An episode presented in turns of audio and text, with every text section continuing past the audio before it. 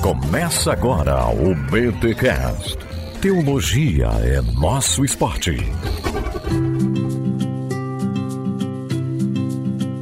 Muito bem, muito bem, muito bem. Começa mais um BTcast, o de número 507. Eu sou o Renato, mantenedor do Bibotalk da cidade de Maringá, no Paraná. Eu sou o Rodrigo Bibo e, irmãos, abram suas Bíblias agora em Judas. Mano, deve dar um desespero na congregação. Dá. Naum. Ixi, não, Não, Judas é o Naum, cara. Judas é o Sofonias do Novo Testamento. exatamente. e eu sou Alexandre Melhoranza e na batalha pela fé, Judas ele defende e ataca. Olha! Gente, o Melhorança tinha uma entrada que ele não quis fazer, mas era mais Isso. legal que essa. Mas ele não quis arrumar a treta e tal. E é isso aí, 2023, um ano de paz, Isso. um ano de tranquilidade, um ano que não vai Exatamente. ser escrito por Quentin Tarantino ou George R. R. Martin. Mas vamos lá, um ano de paz e amor então pra todos nós, sem entradas ofensivas e vai que tem gente ainda na frente dos lugares ainda e a gente nem sabe, né? Isso. Melhor ficar tranquilo. Eu sou Erlan Tostes e hoje a gente vai conhecer o apóstolo ABNT, cheio das referências.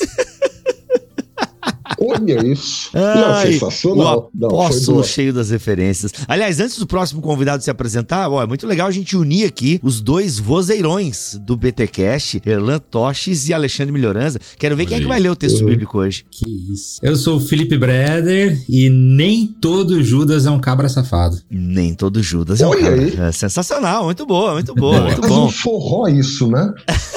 É, aquela tem a musiquinha, né? Embora eu prefira Judas Priest, Boa.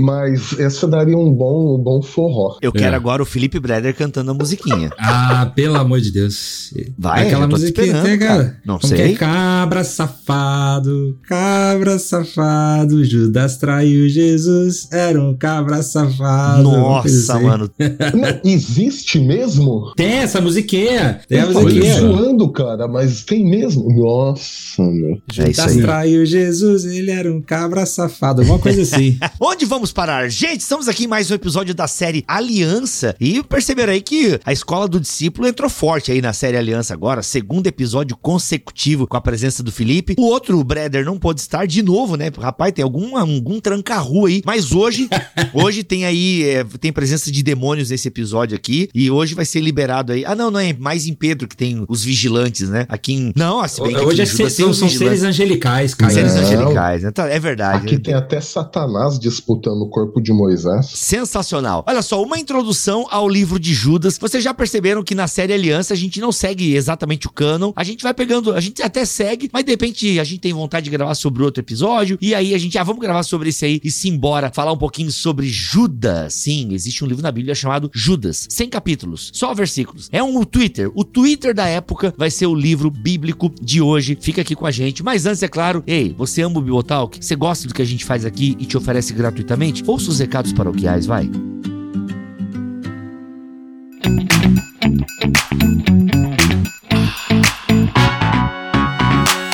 Recados paroquiais dessa semana, galera, é o seguinte: atenção você que tá pensando em fazer teologia numa faculdade reconhecida pelo MEC. Ó, a Fabapar é este lugar. A Faculdades Batista do Paraná é onde você pode estudar teologia 100% online e você ainda vai ter um diploma reconhecido pelo MEC. Ó, a Fabapar é uma faculdade batista muito séria. Eu parte da minha formação teológica passou pela Fabapar. Eu fiz o meu mestrado lá, tá? E alguns amigos meus e amigas fizeram o bacharelado lá, tanto presencial quanto EAD. E é inegável o compromisso da Fabapar com a tradição da igreja, com a própria igreja, com Jesus, com a Bíblia. O legal é que você vai ter uma boa formação e também um compromisso com a igreja. A Fabapar bate muito nessa tecla, né? Ou seja, como ser útil, como teólogo, como a teóloga é útil para a igreja, como ela serve a igreja. Então é muito legal. E o que eu sempre digo aqui, ah, mas esse negócio de ser reconhecido pelo MEC não é ruim? Não, gente, é ótimo. É ótimo. O MEC não interfere na confessionalidade. Mentiram para você, tá bom? O MEC não interfere na confessionalidade, tanto que a, a Fabapar é batista, entendeu? É batista. Bibo, eu não sou batista.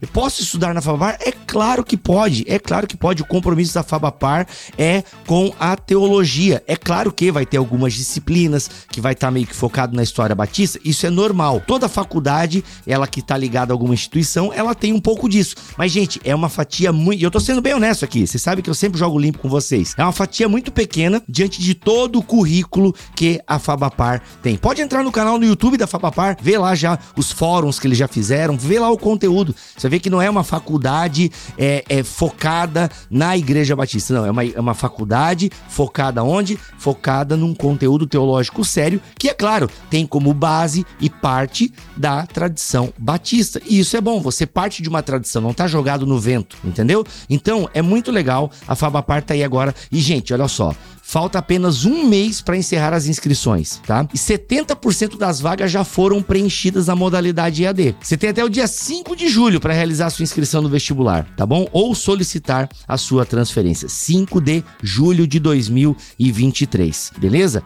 Quer estudar teologia reconhecida pelo MEC 100% online?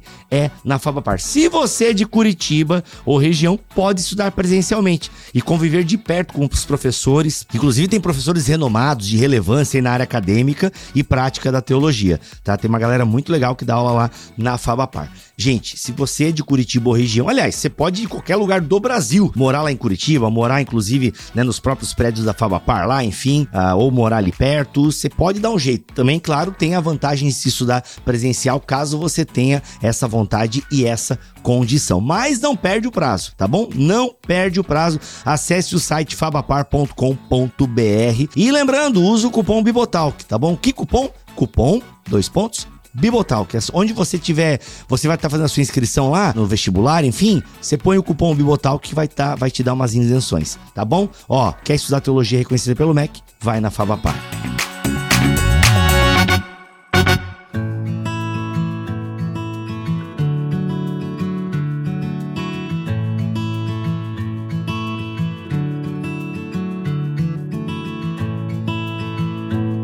Vamos lá, gente. Judas está na Bíblia Sagrada antes de Apocalipse e é classificado como epístolas gerais. Queria, por gentileza, agora de forma enciclopédica, que os meus amigos aqui, um de vocês, explicasse brevemente para nós como é que é a divisão do cânon neotestamentário, ou seja, como que a Bíblia no Novo Testamento ela é classificada. A gente tem o Antigo Testamento com o Pentateuco, os livros históricos, os poéticos, proféticos, é, enfim, sapienciais e tal. E a gente tem essa divisão também no Novo Testamento, e a gente conhece os evangelhos, aí tem as cartas de Paulo, enfim. Como é que é a divisão canônica do Novo Testamento, onde Judas está incluído, obviamente? Bom, ele está incluído na parte que a gente chama de epístolas gerais, logo depois das cartas de Paulo, né? Uhum. Inclusive o Novo Testamento, para quem não sabe, ele, ele não não está constituído de forma histórica, né? Uhum. Porque senão não Tessalonicenses, né? ou alguns dizem Gálatas, né? enfim, deveria ser até antes dos evangelhos, né? então o Novo Testamento não está organizado de forma cronológica, mas nós temos os, os evangelhos, os quatro evangelhos, nós temos o livro histórico de Atos, temos as cartas de Paulo, logo em seguida as cartas gerais e depois Apocalipse. E a carta de Judas, ele está justamente inclusa nessa sessão que a gente chama de cartas gerais, ou então de uma forma um pouco mais acadêmica, aqui entre aspas, né, as cartas católicas, né? Católico no sentido de universais, porque não são cartas endereçadas a uma igreja exclusiva, como Paulo aos Gálatas, Paulo aos Tessalonicenses, né? Mas uhum. são cartas de apóstolos às diversas igrejas que estavam espalhadas, né? Até a forma como Judas começa, né? A, a carta dele aos que foram chamados, amados por Deus e Pai, guardados por Jesus. Quer dizer, então todo mundo que se encontra nessa condição de chamados e amados por Deus, destinatários dessa carta. Por isso, católica ou universal ou até geral nas nossas Bíblias. Legal. Epístolas gerais. Então eu pressuponho que existem mais obras aí. Erlan, Felipe, quem mais está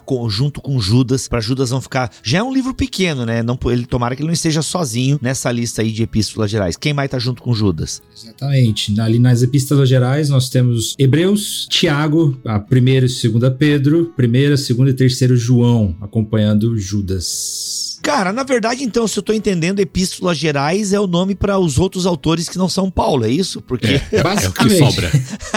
isso que sobra. E que não são é. evangelhos, porque João escreveu um evangelho também. Exato, é. exato. Não, se tratando de epístolas, cartas, né? Ou seja, são endereçadas a, a comunidades ou a pessoas. Então é. tem é. as epístolas paulinas e as epístolas gerais. Entendi. É que Paulo escreveu mais a, a, a algumas comunidades, a igrejas específicas, que passavam por um problema específico. Exato. Então, uhum. Então você tem carta de Paulo aos Romanos, aos Tessalonicenses, aos Colossenses. Mas Tiago não escreveu carta de Tiago à igreja em isso. Laodiceia, à igreja em Jerusalém. Né? Por isso que é, é, você resumiu bem, né? Epístolas gerais são todas as cartas não paulinas. Exato. De certa forma, sim, mas não foi proposital. É Exato. que Paulo quis escrever a igrejas específicas e os uhum. outros apóstolos não. Exatamente isso, que elas não são endereçadas a comunidades específicas específicas, né? Tem, mas é, por isso elas acabam sendo mais gerais. Uhum, sensacional. E aí vem a grande pergunta: quem é esse Judas? Porque o Judas famoso na história é o Iscariotes, aquele que traiu Jesus. E a gente tem então outro Judas na história aí, porque ele se apresenta como Judas, servo de Jesus Cristo e irmão de Tiago. Cara, quem é esse Judas que a gente quase não fala dele aí? Na verdade, não só tem outro Judas, como outros Judas. Ô, gente, que gente... isso? Era o Enzo da época? O que, que é isso?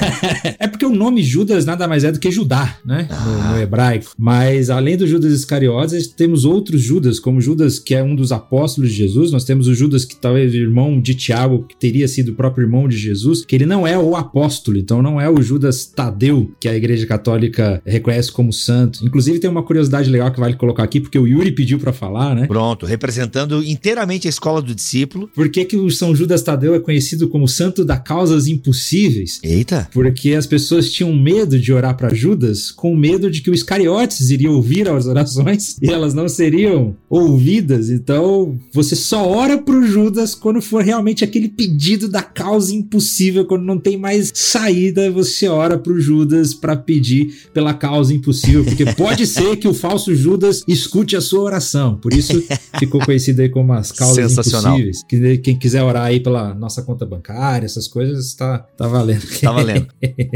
Foi citado que é, Judas é um nome bem, bem comum, né? Porque, até por conta do, do Judá que, que existe na tradição hebreia, né? Porque é, tinha a tribo de Judá, a maior das tribos do sul. Mas uh, Judas é um nome muito comum também no Novo Testamento. Só no Novo Testamento aparece mais de 30 vezes a palavra Judas, é, sendo 22 por os cariotes, né? Normalmente o vilão fica com a maior parte dos créditos. E aí você tem Judas, Judas de Tiago, uma, o Judas Barsabás, ele é citado Judas Galileu é, em Atos, você tem um outro Judas é, que é chamado Judas, não o Que provavelmente é aquele Judas Tadeu, é, ou porque é provavelmente também o mesmo, ou, ou não, do Judas irmão de Jesus e também citado quando apontam para Jesus. Esse aí não é aquele carpinteiro, irmão de Tiago, José, Judas e Simão. Então a gente já tem uma associação aqui que esse Judas, como ele se apresenta como irmão de Tiago e Tiago se apresenta como irmão de Jesus, pronto, a gente já faz essa conexão de que talvez seja é, Judas, irmão de Jesus, né? Judas e Tiago, os irmãos de Jesus. No, no comentário do William Brosand, do comentário do Cambridge, ele concorda que pode ser o mesmo, né? Judas e Tiago sendo os irmãos de Jesus. Outros comentaristas vão apontar discrepâncias se dizer que não, não seria possível, seria muito improvável e talvez seria até uma pseudoepígrafe. Enfim, a disputa quanto à autoria a gente pode entrar em outro momento sobre esse assunto. Ela tá aberta, mas, enfim, tem bons argumentos para todos os lados. Pois é, eu fico pensando o seguinte, porque se o cara é irmão de Jesus, poxa, seria massa começar a carta já com essa, né, com essa tipo, e aí, Judas, irmão de Jesus. Se bem que ele se apresenta como servo de Deus, Deus, né? E talvez mais importante do que ser. Servo de Jesus, irmão de Tiago, né? Isso. Essa é a questão. Muitos comentaristas dizem que isso até é uma questão de humildade, né? Ele não vou me apresentar Isso. como irmão de Jesus, vou me apresentar como irmão de Tiago, que seria o líder da igreja ali. Ele não se Exato. apresenta também como apóstolo, então não será apóstolo. Ele simplesmente diz escravo de Jesus Cristo. Isso. E irmão de Tiago, que a gente sabe que é o irmão de Jesus. Isso, inclusive, aqui na Bíblia de Estudo Thomas Nelson, eles também colocam essa. Que é, inclusive, a igreja primitiva, né? Ela Isso. dava esse testemunho também. E acho que é um testemunho importante nesse aspecto.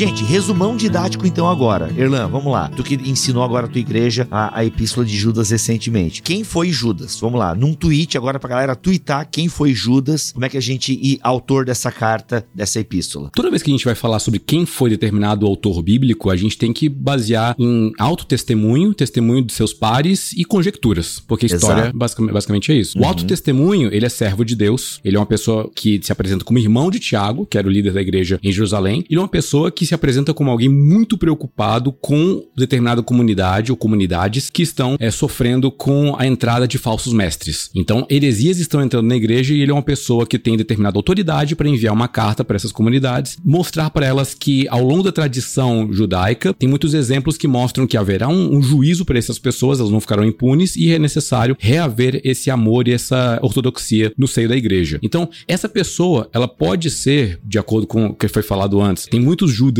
no Novo Testamento. Então, é uma pessoa que tem algum tipo de autoridade, é, talvez até nível apostólico. Então, talvez seja um dos doze, talvez seja o Judas, não o Iscariotes, também chamado de, de Tadeu, né? Inclusive, Marco, é, Mateus, quando vai listar os doze, nem sequer cita Judas como um, um outro nome além dos Cariotes, né? Ele cita Le- Lebeu, se não me engano, Lebeu chamado Tadeu. Então, pode ser que seja esse, pode ser que seja o, o irmão de, de Jesus, que seja- sejam duas pessoas diferentes, pode ser que o Tiago seja o filho de Alfeu e não o filho de José, pode ser, são conjecturas, a gente entra aqui num campo muito complicado. O que a gente sabe é que é alguém muito preocupado com a saúde da igreja. Acho que a partir daí a gente não precisa ficar na conjectura, a gente pode ficar na- no que é certo. E o que é certo é que a gente aprende com ele como ter uma igreja saudável. Até falando um pouco de Judas, irmão de Jesus, não que necessariamente isso seja conclusivo, como a gente já mencionou aqui, mas se a gente lê o livro de Eusébio, a história eclesiástica, ele vai citar lá no capítulo 3, no parágrafo 20, que os netos de Judas, irmão de Jesus, eles estavam vivos ainda na época do imperador Domiciano, lá pelos anos 90 e pouco, né? Então eles eram sobrinhos netos de Jesus, e esses sobrinhos netos de Jesus eram líderes de igrejas nessa época e que eles viveram até a época do imperador Trajano, lá no comecinho do século II, ano cento e pouquinho. Caraca. É, então, isso é Eusébio que cita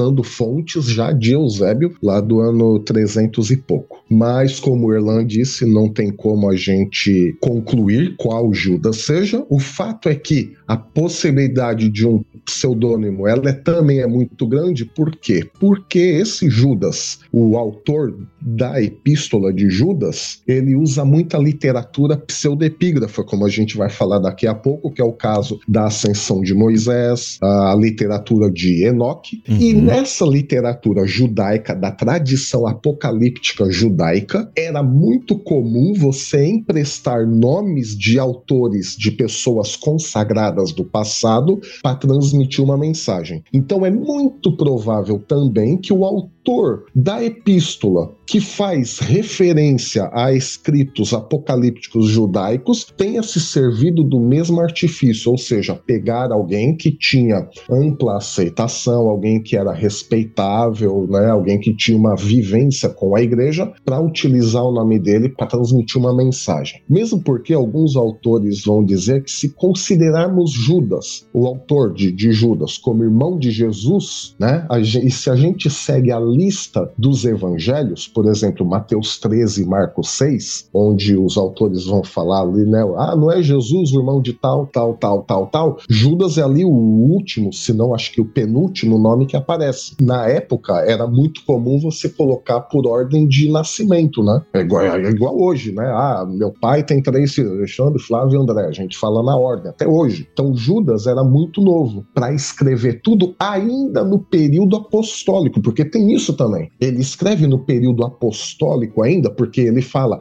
uma, a fé que foi dada, né? A fé que batalhar pela fé que foi dada aos santos e tudo mais. Então dá a impressão que é um período pós-apostólico, onde os apóstolos já estavam mortos. Mas isso também é discutível. Então, ele seria muito novo para escrever isso ainda no período apostólico e tem um outro esquema e tem um outro problema também, a questão do estilo literário que ele usa e a forma da utilização é uma epístola até uh, muito sofisticada, né, com relação à, à forma de desenvolver não propriamente os argumentos, mas a utilização de jogo de palavras, né? Por isso que o Hernan falou, é BNT, né? Cita fonte, cheio de norminha, escreve e tal. e, e o estilo é rebuscado, é sofisticado, né? Então dizer que era o bater o martelo, falar sim, esse Judas é o irmão de Jesus, fica meio meio difícil concluir isso. Então foi um Judas ou até um pseudônimo, né? Não fica excluído também essa hipótese. O que não há dúvida é de que houve muita discussão se esse livro seria canônico ou não, se ele deveria fazer parte do cano, mas não há dúvida que a carta de Judas ela foi amplamente aceita pela igreja ah, primitiva. Isso sim. Sim, ela é sim, citada justamente. na Didaquê, ela é citada no cano muratoriano, ele já tá lá. Tem livros no Pseudo Barnabé, o Pastor de Hermas, a gente vê ele sendo citado assim. É, foi um livro amplamente aceito pela tradição da igreja, da igreja primitiva. Diferente de Apocalipse, diferente de Segunda Pedro, por exemplo, Judas foi amplamente aceito assim já de cara como um livro canônico. Aliás, geralmente os comentaristas fazem até uma relação, né? Assim, é, de Judas com Segunda Pedro. Tem a ver com temas, estilos, não sei se vocês chegaram a ver alguma coisa sobre isso, até de, de algumas relações de Judas com Segunda Pedro. Segunda Pedro, a maioria dos comentaristas, pelo menos que eu consultei assim, vão dizer que Segunda Pedro utilizou a epístola de Judas e não Judas segunda Pedro. Uhum. Isso também fica comprovado, como o Felipe falou, até pela aceitação do cânon nos diversos manuscritos, né? Judas não teve tanto problema em ser aceito nas diversas tradições das igrejas naquela época, enquanto que segunda Pedro teve uma parte da igreja, não sei de cabeça agora se foi no Ocidente, se foi no Oriente, não que rejeitou, mas que foi com uma certa cautela como o segunda Pedro. A gente pode dizer que segunda Pedro usou o texto de Judas, ou seja, Judas vem antes de segunda Pedro. Aí isso gera uma outro, um outro problema aqui, entre aspas, canônico, que aí não teria como considerar o, o autor de Segunda Pedro como o mesmo autor de Primeira, mas isso é um outro assunto. Sim, só para você que talvez está chegando agora aqui no Bibotal, que talvez você iniciou o ano de 2023 ouvindo os nossos podcasts e tal, e não esteja acostumado com algumas discussões. Gente, vai ouvindo com calma os outros episódios, mas você vai perceber, até se você comprar uma bíblia de estudo, enfim, você percebe que essa discussão é muito comum. Quem escreveu, uhum. quando escreveu, qual foi a base que ele utilizou, todo esse processo da formação do são discussões válidas porque nós estamos lidando com uma coleção de livros que em algum momento da história da igreja foi tido como inspirados, foram canonizados e o que sobrou para nós aí dessa seleção, por assim dizer, que a igreja fez ou que a igreja reconheceu, são esses 27 livros do Novo Testamento e Judas está aí nessa relação. E por mais que seja discutido, segunda Pedro também está, mas não são discussões vãs, tá bom, pessoal? São discussões válidas, até porque por conta de evidências históricas, da a data dos manuscritos, aquilo que está por trás, né, as inspirações, os textos utilizados. Inclusive, tem esse lance também, porque Judas, né, como o Erlan falou, tem é uma série de fontes e, e referências, ele cita e ele bebe bastante na apocalíptica, nesse gênero apocalíptico que, é, que se desenvolve no período interbíblico entre Malaquias e Mateus, ou seja, há toda uma teologia que é feita, uma angelologia que é desenvolvida, principalmente primeiro Enoque, Enoque, que é um livro riquíssimo, né? É anjo caindo e saindo pelas bordas, pelas beiradas e tal. E Judas bebe nessas fontes, né? Por exemplo, a Erlan já falou aqui, ele cita a Assunção de Moisés, que é um pseudepígrafe, um pseudepígrafo do Antigo Testamento, tá? E tem também a profecia de Enoque, que é um livro judaico também ali do segundo templo, ou melhor, né? Desse período intertestamentário. A ascensão de Moisés também, Bibo, quando ele fala da disputa de Satana pelo corpo de Moisés entre Satana e, ah, perdão. Ascensão isso. de Moisés e Primeiro Enoque são dois textos aí que são citados, que são livros, né, pseudepígrafes, que rolaram na comunidade judaica no, ali nesse período intertestamentário, principalmente nos primeiros 200 anos antes de Cristo. Há um realmente um, um florescimento muito alto dessa expectativa, né, da vinda do Messias, que os justos serão vingados, os infiéis serão queimados, os infiéis serão punidos, os justos serão glorificados, enfim. E Primeiro Enoque tem muito, inclusive inclusive muita angelologia, né? O, o, o mito dos vingadores, vingadores não, dos uh, vigilantes, né? Uma interpretação ali de Gênesis 6, né? Isso. Exato, dialoga bastante com Gênesis 6, enfim. É uma literatura pseudepígrafe, ou seja, dá o nome de Enoque, que é um personagem famoso do Antigo Testamento, como se ele, né, ele é o grande herói aí dessa história e por aí vai. E é interessante que Judas cita isso. E ele tá lidando com um material não canônico.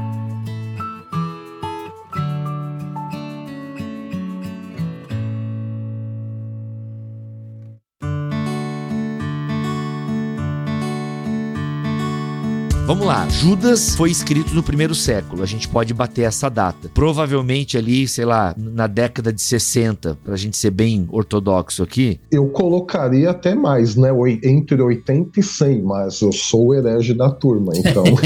mais algum herege aí, gente? Não, talvez aqui por conta do tipo de heresia que Judas estaria combatendo, talvez algo que negue a divindade, negue a corporeidade de Jesus, talvez algo mais docético, estaria no final do primeiro século, estaria ali beirando já Apocalipse, né? Estaria Isso. 80 80 mais, saca? 80 eu, eu mais. É por, é, por, é, por, causa disso também que eu, eu fico com, com o Erlan também. No mínimo 80, né? A forma como Judas coloca o, problema da heresia. Ele vai falar, né? De esses dons espetaculares e tudo mais. Uma forma de autoconhecimento, autoconsciência na língua, na linguagem de hoje, né? Isso não era muito comum na década de 60 ali, né? Mas peraí, mas daí a gente tem um problema. Se a gente tá dizendo que segunda Pedro bebeu em Judas... Ah, isso, gente... eu já tinha citado. Aí isso gera um outro problema, dizendo que... É. E, e a, alguns comentaristas vão dizer que segunda Pedro, o autor não é Pedro, Pedro. que é o autor okay. da primeira. Olha aí. O que para mim, particularmente, não tem nenhum problema, porque a canonicidade bíblica, ela não repousa e a inspiração divina, ela não repousa necessariamente exclusivamente no conhecimento que nós temos dos autores, porque a maioria dos autores bíblicos nós não conhecemos. Mas peraí, Emílio, mas era um, foi um recurso, até onde eu lembro da aula de bibliologia, a autoria era uma ferramenta, Sim. é uma das ferramentas, né? Quem é o autor mas dessa carta? Não é exclusiva. Quem é o pai da criança aí? Quem é o pai da criança? é, mas para quem quiser ficar agarrado ainda à autoria conforme tá escrito, né? Pedro é de Pedro, Judas é de Judas, pode ser que os dois estejam utilizando recursos literários idênticos em períodos diferentes Também. por motivos diferentes. Então, Exato. Pedro tá usando uma apocalíptica específica para tratar de um problema específico de sua comunidade. Judas vai usar também o mesmo recurso para argumentar de outra forma em outro período. Então, daria para harmonizar. É claro que o, os críticos textuais vão rasgar minha pele agora por conta disso, mas eu gosto da harmonização, eu gosto do, da romantização da história. É que o, o, a forma como Judas trabalha o argumento dele dá a impressão de que os apóstolos já não estão mais vivos da forma como ele expõe, né? Como a gente falou agora há pouco. É, tem um Entendi. distanciamento, né? Ele fala eles, a fé, a fé que eles vos disseram. Porque durante o período de Paulo, por exemplo, a gente vê a briga que Paulo tem para provar a, a autoridade apostólica dele. Então, por exemplo, Paulo, na época de Paulo, quando ele estava vivo. Paulo, na época de pelo Paulo. Pelo menos na igreja ali de Corinto, ele ainda não tinha autoridade apostólica dele plenamente reconhecida estabelecida. Ele lutou por isso. Ó, a segunda epístola é basicamente. A nossa segunda aos Coríntios é basicamente uma defesa, né? Voilà. Do apostolado dele. Só que quando Judas escreve, ele dá a impressão que os apóstolos já estão mortos e visto como o mundo caminhou e os ensinos dos apóstolos agora anos, décadas depois já estão consolidados, né? Porque é assim até que o mundo funciona hoje, né? O cara tá vivo, ninguém dá muita bola. Aí morreu, puxa vida. Vai baixar a discografia, a bibliografia e tudo mais. Ah, olha é mesmo. Veja só quanta sabedoria e tudo mais. Na época do, do, dos apóstolos não foi diferente. Então a, a, a, autoridade apostólica, eu tenho a impressão lendo Judas que já estava estabelecida e não em construção, né? Até João, eu vi, nós tocamos o verbo da vida. Tipo, eu tenho autoridade para falar o que eu estou falando. Mas Judas escreve já, ó, os apóstolos disseram o quê? Uhum. Dá a impressão que eles já morreram há muito tempo e que o que eles ensinaram estava acontecendo e por isso o ensino deles começou a ter mais autoridade ainda. Uhum. Então é por isso que eu fico com os comentadores, que comentado, comentaristas Também. que jogam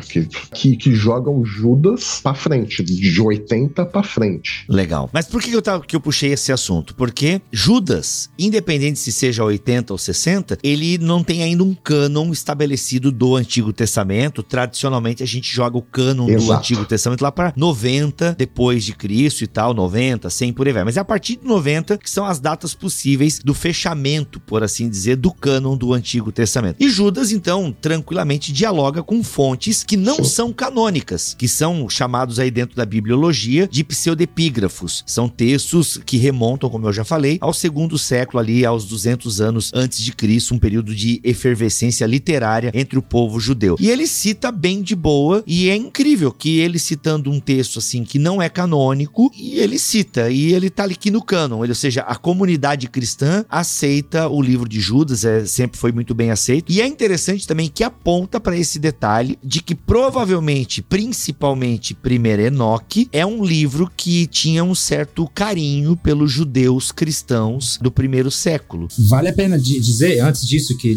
a gente percebe que Judas escreve a carta dele, principalmente pensando em, judeus que se tornaram cristãos. Então ele se utiliza muito de um conhecimento do Antigo Testamento, um conhecimento bíblico. E quando ele, a gente fala que ele cita Enoque e a ascensão de Moisés, a gente vê que essa era uma literatura muito comum daquele tempo. Tava na boca do povo, todo mundo conhecia essas histórias, todo mundo sabe, imaginava que foi assim que aconteceu. É, se falava da, da ascensão de Moisés, era algo que estava aí na cabeça de todo mundo naquela época, eles sabiam, eram literaturas muito comuns, era literatura que estava no povo. Então, nada mais comum do que Judas usar esses, essas histórias como exemplo do argumento que ele está querendo montar, do argumento que ele está querendo dizer. Mas eu, particularmente, o, Erlan acabou de falou com isso, isso com a gente antes de começar aqui, né? Eu também concordo com ele, particularmente não tenho problema nenhum com isso. A gente vê Paulo citando filósofos da época, e nem por isso os filósofos, a gente considera os filósofos inspirados por Deus. Uhum. A gente vê, Paulo faz citação do filósofo, mas sabendo que não necessariamente aquilo seja inspirado por Deus, mas é uma literatura comum que estava na cabeça do povo. Então, é para provar o ponto dele, do argumento, né?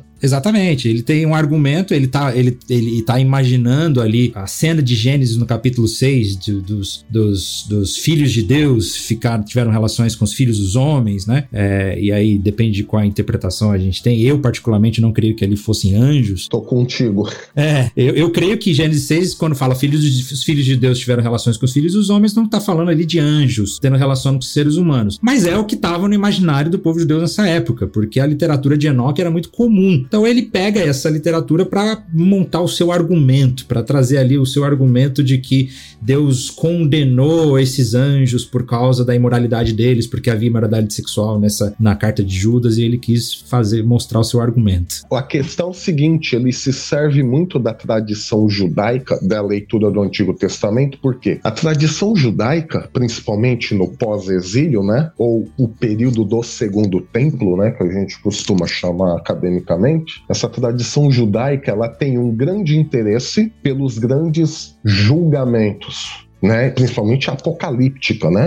Essa intervenção direta de Deus que pune os maus e vai recompensar os bons, né? Principalmente os grandes julgamentos, Sodoma e Gomorra e o dilúvio. Outra coisa, para a gente conseguir entender a, a profundidade até de, de Judas, não que a gente não consiga entender numa leitura, mas assim, seria bom se nós pudéssemos, nas nossas igrejas, junto com o estudo de Judas, também fazer menção de uh, 1 Enoque, capítulo 6 ao 19, né? E aí tem as várias tradições de Enoque, né? Então fico aí com essa 1 Enoque, 6 a 19, fica essencial, é essencial para a gente poder entender o que Judas quis dizer com o que ele escreveu, né? Até essa, esse imaginário judaico da tradição do segundo tempo. A uhum. tradição judaica também ela vai oferecer uma visão um pouco mais clara. A tradição judaica, esses escritos entre Malaquias e, e o começo ali do Novo Testamento, ela tem uma visão mais clara sobre as pessoas mencionadas no verso 11 de Judas, especialmente Balaão, que se tornou um modelo dos profetas que se deixam comprar. Isso também está na tradição judaica. E o autor de Judas, como a gente falou, né, ele é o único caso no Novo Testamento que propõe uma citação formal de um escrito uh, pseudepígrafo, né, que é 1 Enoque 1.9, que está no verso 14, uh, ah, que faz parte dessa apocalíptica judaica do Segundo Templo. E atenção, hein? A apocalíptica judaica do Segundo Templo é importantíssima também para nós compreendermos melhor o apóstolo Paulo, principalmente 2 Coríntios. Sim. Tem muita imagem ali que Paulo usa que ele uh, bebe, não cita literalmente assim, mas ele bebe dessa apocalíptica judaica. O famoso verso 9, essa disputa de Miguel com Satanás, que a gente já falou aqui várias vezes, né? Milho, só para organizar um pouquinho o pensamento pensamento da galera aqui. Vamos lá, a gente tem no versículo 9, onde Judas tá falando do Miguel, que disputa, né, o corpo de Moisés com o diabo. Gente, o, o Judas cita aqui esse episódio que tá que é narrado lá no testemunho, ou como é que é o outro nome que vocês dão? O Testamento de Moisés. É o Testamento de testamento Moisés, de Moisés o Testamento isso. de Moisés. Então ele cita, é muito legal que, bem na linha do que o Erlan já falou, até o comentarista aqui da Bíblia do Thomas Elson também fala, que assim como a gente pode citar um Crônicas de Nárnia para ilustrar ilustrar um ponto, ou a gente cita, né? O apóstolo Paulo cita um hino a Zeus, como o Felipe está dizendo aqui, né? Lá em Atos 17, Paulo cita um hino a Zeus. Isso não quer dizer que aquilo que ele está sendo citado é, tem validade. A, a questão é, ah, porque a pergunta moderna, é a pergunta moderna é, pô, mas isso aconteceu mesmo, gente? A, a, a pergunta moderna, é, pós-moderna, na verdade, é, tá, mas isso aconteceu de fato mesmo? Houve uma briga do arcanjo? Nesse ponto eu gosto muito do John Walton, quando ele fala do Antigo Testamento, a especialidade dele é Antigo Testamento, mas eu gosto muito do John Walton dele falando, por exemplo, do dilúvio, que o autor ele tinha em mente um acontecimento real, ele tinha em mente um acontecimento real, mas ele não estava preocupado com a historicidade em si do, do evento, mas no significado Isso. do evento. E aí o Walton ele diz algo que pode ser, não sei, para algumas pessoas, não sei se vão compreender, mas ele diz que o acontecimento histórico não é inspirado, mas a mensagem, o significado dele é inspirado por Deus. Então, assim, o uhum. significado que ele traz. Então, assim, o, a, o, o, a inspiração divina que nós temos nessa carta, na, na, citação de Judas, é o significado que ele quis trazer ao argumento dele, em citar essa, essa, essa ascensão, essa, essa disputa. O argumento de Judas ele é muito simples, entre aspas. O verso 8 diz, né, da mesma forma, estes sonhadores, até sonhadores aqui é pejorativo em Judas, tá? Da mesma forma, estes sonhadores contaminam seus próprios corpos, e a chave pra gente entender tá aqui, ó. Eles rejeitam as autoridades e difamam os seres celestiais. Então nós temos um caso aqui que Judas está citando hereges que difamam seres celestiais. Para provar o seu ponto e dizer que os hereges estão errados, o que que Judas faz? Ele retoma esse trecho da ascensão de Moisés e ele fala assim: nem mesmo o arcanjo Miguel, e é o arcanjo Miguel, não é o Zé Ruela, né? O arcanjo Miguel, quando estava disputando com o diabo, o grande acusador, o grande inimigo do povo de Deus, ele ousou fazer, ele nem ousou fazer uma acusação injuriosa contra ele.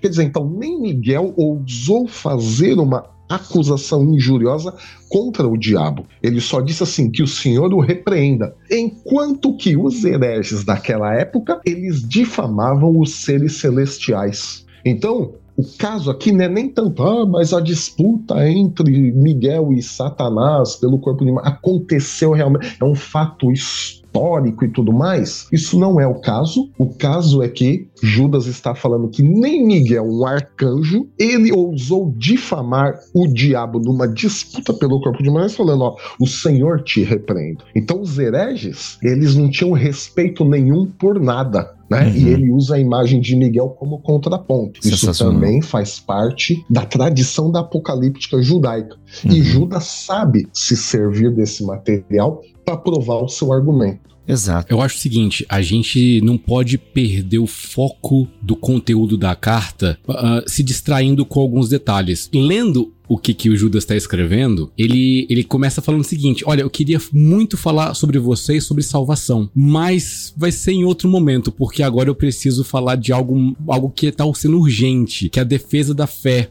que foi confiada a vocês. Porque alguns indivíduos se infiltraram no meio de vocês, sem ser notados. E eles estão falando um monte de bobagem. Primeiro, que a graça de Deus pode deixar vocês viverem uma vida imoral. Ah, essa, essa questão da moralidade sexual é muito importante porque tá presente em Pedro, tá presente em Judas, tá presente em João no, no, na terceira. E são, uhum. são coisas que parece que aqueles rituais sexuais, aqueles é, prostituição cultural que existia muito na sociedade helenizada, parece que começou a entrar na igreja tá, tá manchando as festas ágape deles. Então, de alguma forma, ele precisa argumentar para convencer eles a abandonar isso e a re e rechaçar essas pessoas que entraram. E por quê? Olha só, essas pessoas já estão condenadas, gente. Não tem que ficar pensando que eles estão servindo para alguma coisa. Esses caras não servem para nada. Aí o, o ponto é, assim como o povo que saiu do Egito recebeu essa bênção, passou um tempo, eles rejeitaram o Senhor e foram destruídos. Os anjos que tinham uma autoridade que Deus estabeleceu para eles abandonaram abandonaram o lugar onde eles pertenciam e serão estão acorrentados em prisões eternas aguardando o julgamento. Sodoma e Gomorra, que segundo a visão tanto de Abraão quanto de Ló, era um local de campinas verdejantes, se tornaram cinza por conta da imoralidade. Então, imoralidade, pecaminosidade, essa devassidão só pode gerar morte. Então, o foco da epístola é esse, para que eles abandonem essas más práticas, rejeitem esses falsos mestres, aprendam sobre é, respeito a coisas que eles não conseguem compreender, como elementos espirituais, transcendentes, né? Essa questão da, de não zombar diabo, não zombar seres espirituais,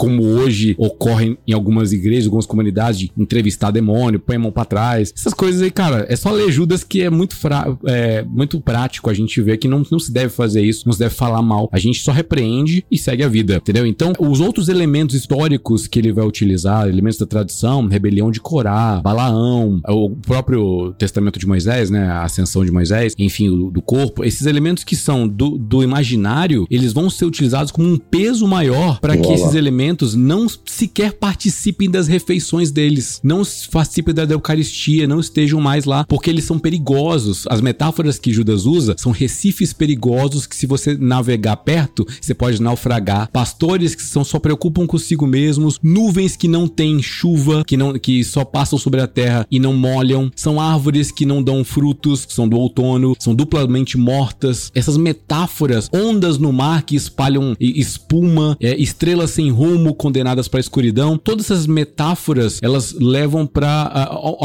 uma, uma conclusão: pecado igual morte. Fiquem longe, perseverem na sã doutrina dos apóstolos. Sensacional.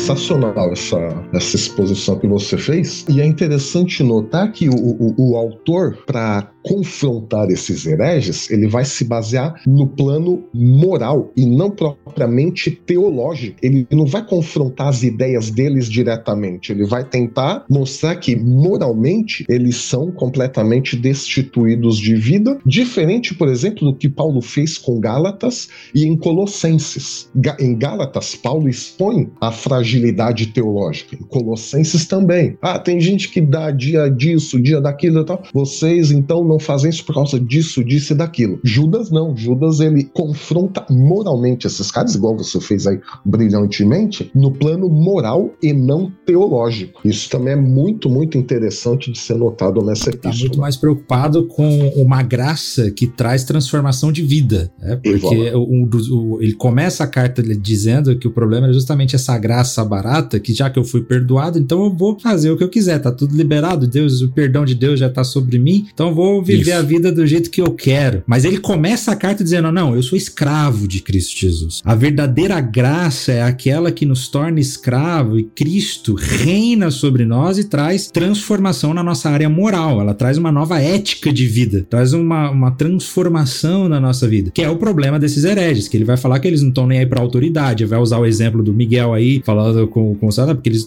estão rejeitando a autoridade, eles não querem obedecer ninguém, eles são sonhadores, interessante, eles ficam, eles criaram um mundo imaginário que vai ser resolvido Isso. de acordo com a liberdade deles, parece muitos é, seguidores políticos hoje, enfim, mas...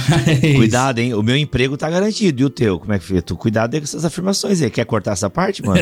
não, não, tá tranquilo, pode, deixa. Então, que a, a graça, a verdadeira graça, ela é aquela que nos, nos torna, que traz transformação ética de vida, traz uma transformação, a gratidão que nós recebemos, eh, a gratidão que nós temos de termos sido salvos, traz uma transformação moral em nós. Isso, transformação moral, transformação ética. Por quê? Porque esses caras, eles mostravam certos carismas dentro da comunidade. Só que Judas, ele vai negar o carisma, carisma no sentido espírito, né, pneuma mesmo, para esses oponentes. Por exemplo, lá para esses hereges, né, no versículo 19, eles vão, ele vai falar assim: esses são os que causam divisões em vocês, os quais seguem a tendência da sua própria alma, né? Então, tendência da sua própria alma, se a gente lê no, no grego e tudo mais, a questão da psique e tudo mais, Judas provavelmente está fazendo, tá abordando o que eles diziam sobre esses conhecimentos secretos da alma e tudo mais,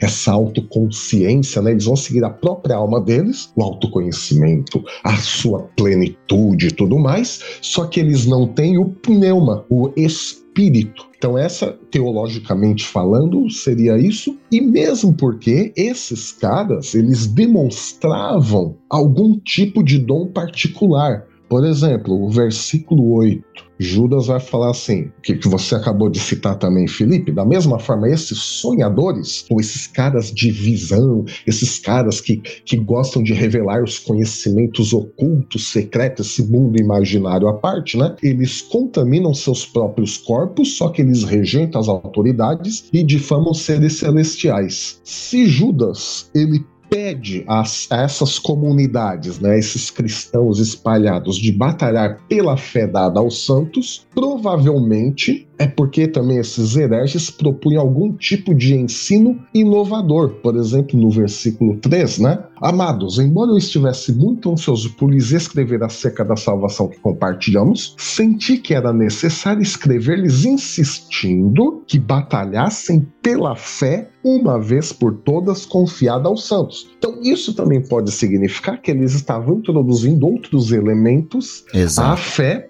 ou fé como firmeza em Cristo, não só como eu acredito que Deus existe, eu acredito que Jesus existe. Não, a fé como firmeza na palavra de Deus, e eles estavam introduzindo outros ensinos, como a sua própria alma, compreensão, autocompreensão, e o que o Elan falou também agora há pouco, sobre essa liberdade exagerada. Nós somos seres autoconscientes e livres, então podemos fazer o que a gente quiser, até em termos de libertinagem sexual. E aí, Judas vem, não, vamos, eu insisto que vocês permaneçam na fé que foi dada aos santos. E essa fé que ele fala, né, da gente lutar por essa fé, não é qualquer fé, a fé é na doutrina dos apóstolos. No final da carta ele vai dizer, justamente. olha, do que os apóstolos ensinaram. E eles parecem que estão vivendo como se não teriam consequências dessa liberdade toda, mas o foco aqui no versículo 11 a gente vai ver isso, ai deles, vai ter juízo, vai ter condenação, ai deles, porque eles seguiram mesmo caminho de, o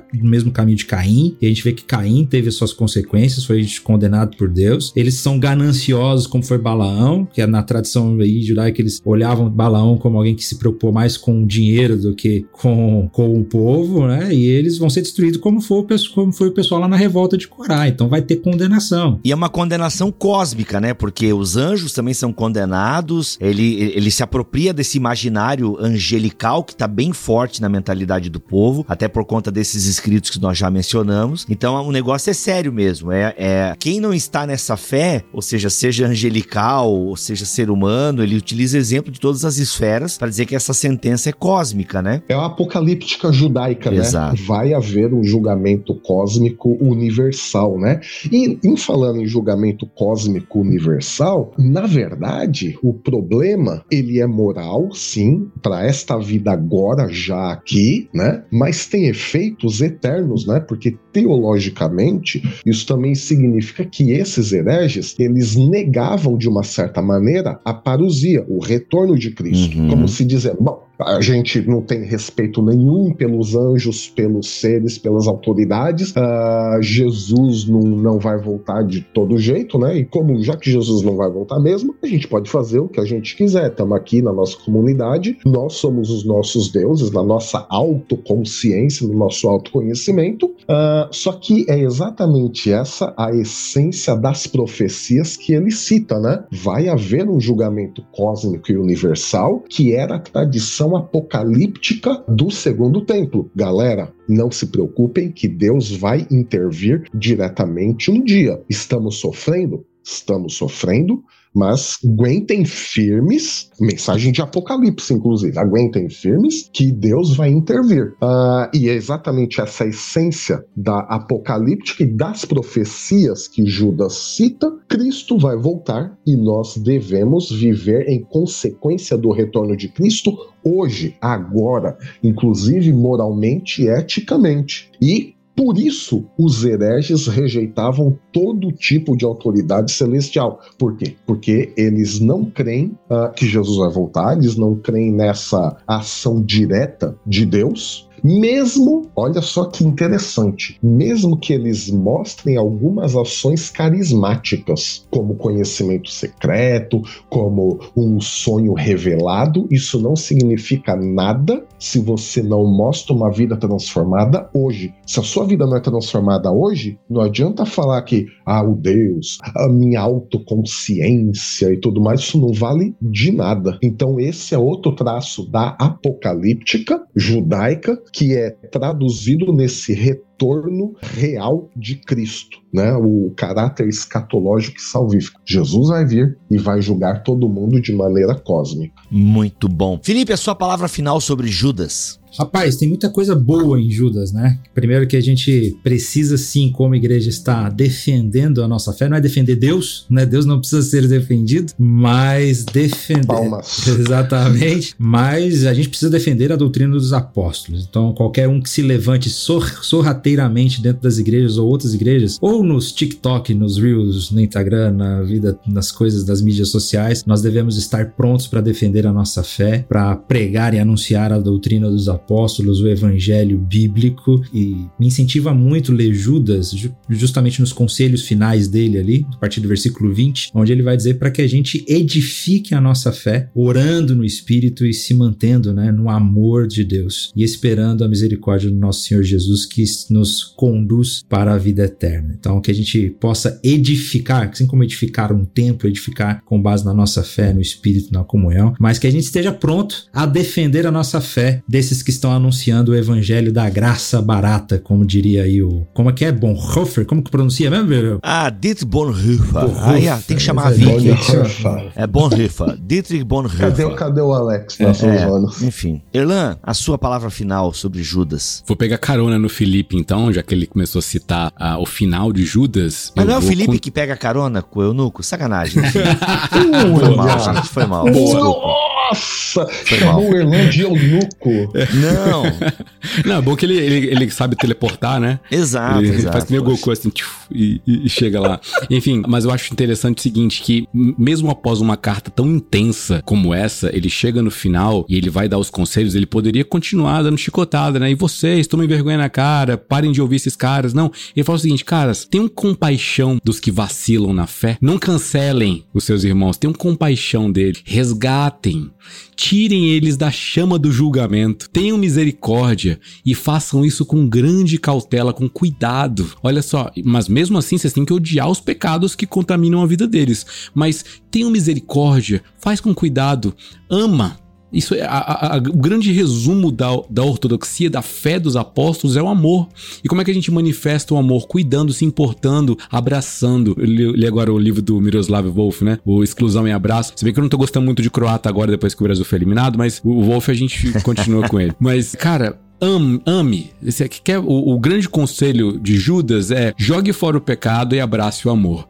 Acho que a gente pode encerrar assim. Sensacional. Eu ia trazer exatamente esse ponto, Erlan. Exatamente esse ponto, que eu, eu acho que falta muito na nossa apologética, muitas vezes. Claro, entre os próprios irmãos, né? E Judas é muito duro contra aqueles que desprezam a fé, como o Felipe já falou aqui. Mas entre os irmãos, a gente tem que ter essa cautela, né? Isso também é muito paulino. Paulo vai dar a mesma instrução para Timóteo. Enfim. Melhorança, você tem alguma coisa ainda para falar ou já gastou o cartucho naquela sua fala anterior? Eu posso encerrar da mesma forma como eu encerrei a pregação que eu fiz aqui? Hum. Em português, por gentileza. Aí tu faz em português aqui no podcast. É, eu vou, eu vou tentar traduzir aqui ah, ao vivo. Pra quem não sabe, gente, né, tem muita gente nova aqui que talvez não pegou a fase Melhorança e tal, mas Melhorança é integrante antigo do BTcast que já está há quantos anos na França, Milho? Sete? Não, ano que vem são 10 anos aqui. Dez anos! Ou seja, Dez bem no início do Bibotal que tu já foi pra França, então. Assim, eu entrei em 2013, É? eu tava há alguns meses só no, no BTcast, eu já vim pra França. Olha, então o Milho está aí imerso na cultura francesa e por isso que às vezes ele dá uma bugada no seu português, porque o dia a dia do Milho é francês. Mas vai lá, Milho, por gentileza, finalize então. Finalmente, Judas nos exorta a permanecermos no amor de Deus, porque Deus não muda. Apesar das circunstâncias, apesar dos perigos, o amor de Deus por nós, pelo seu povo, nunca vai mudar. É por isso que Judas, ele une a vida eterna com o amor de Deus nessa epístola. Assim, estudemos as Escrituras, oremos em comunhão com o Espírito, edifiquemo-nos individualmente e comunitariamente e esperemos com impaciência e com certeza o retorno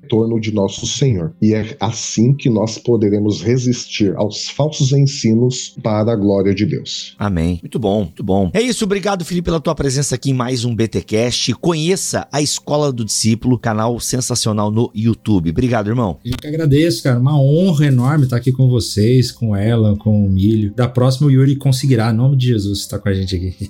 Ô, ô Erlan, eu gostei do jeito que ele falou teu nome, hein? Erlan. Cara, ficou assim, um autor de conto de fantasia, Não, hein? Ficou legal, cara. Erlan. Erlan Não, Tosses. não, não, eu tô acostumado, galera do telemarketing já começa, senhor Erlan, por favor. já, tô, já tô acostumado. Ah, é mesmo? A galera. É, é. Mas, de qualquer forma, agradeço o convite. É sempre bom estar aqui num time de elite do Bibotalk. Tamo junto. Legal, muito bom. Emílio, sempre bom ter você aqui com a gente. Ah, é nós, tamo junto.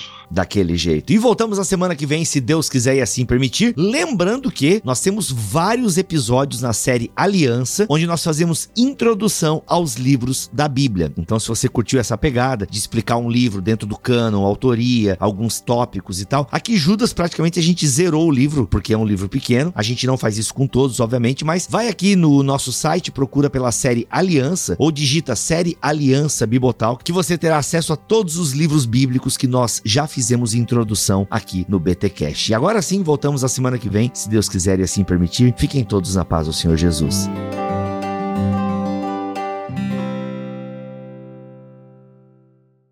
Este podcast foi editado por Bibotalk Produções.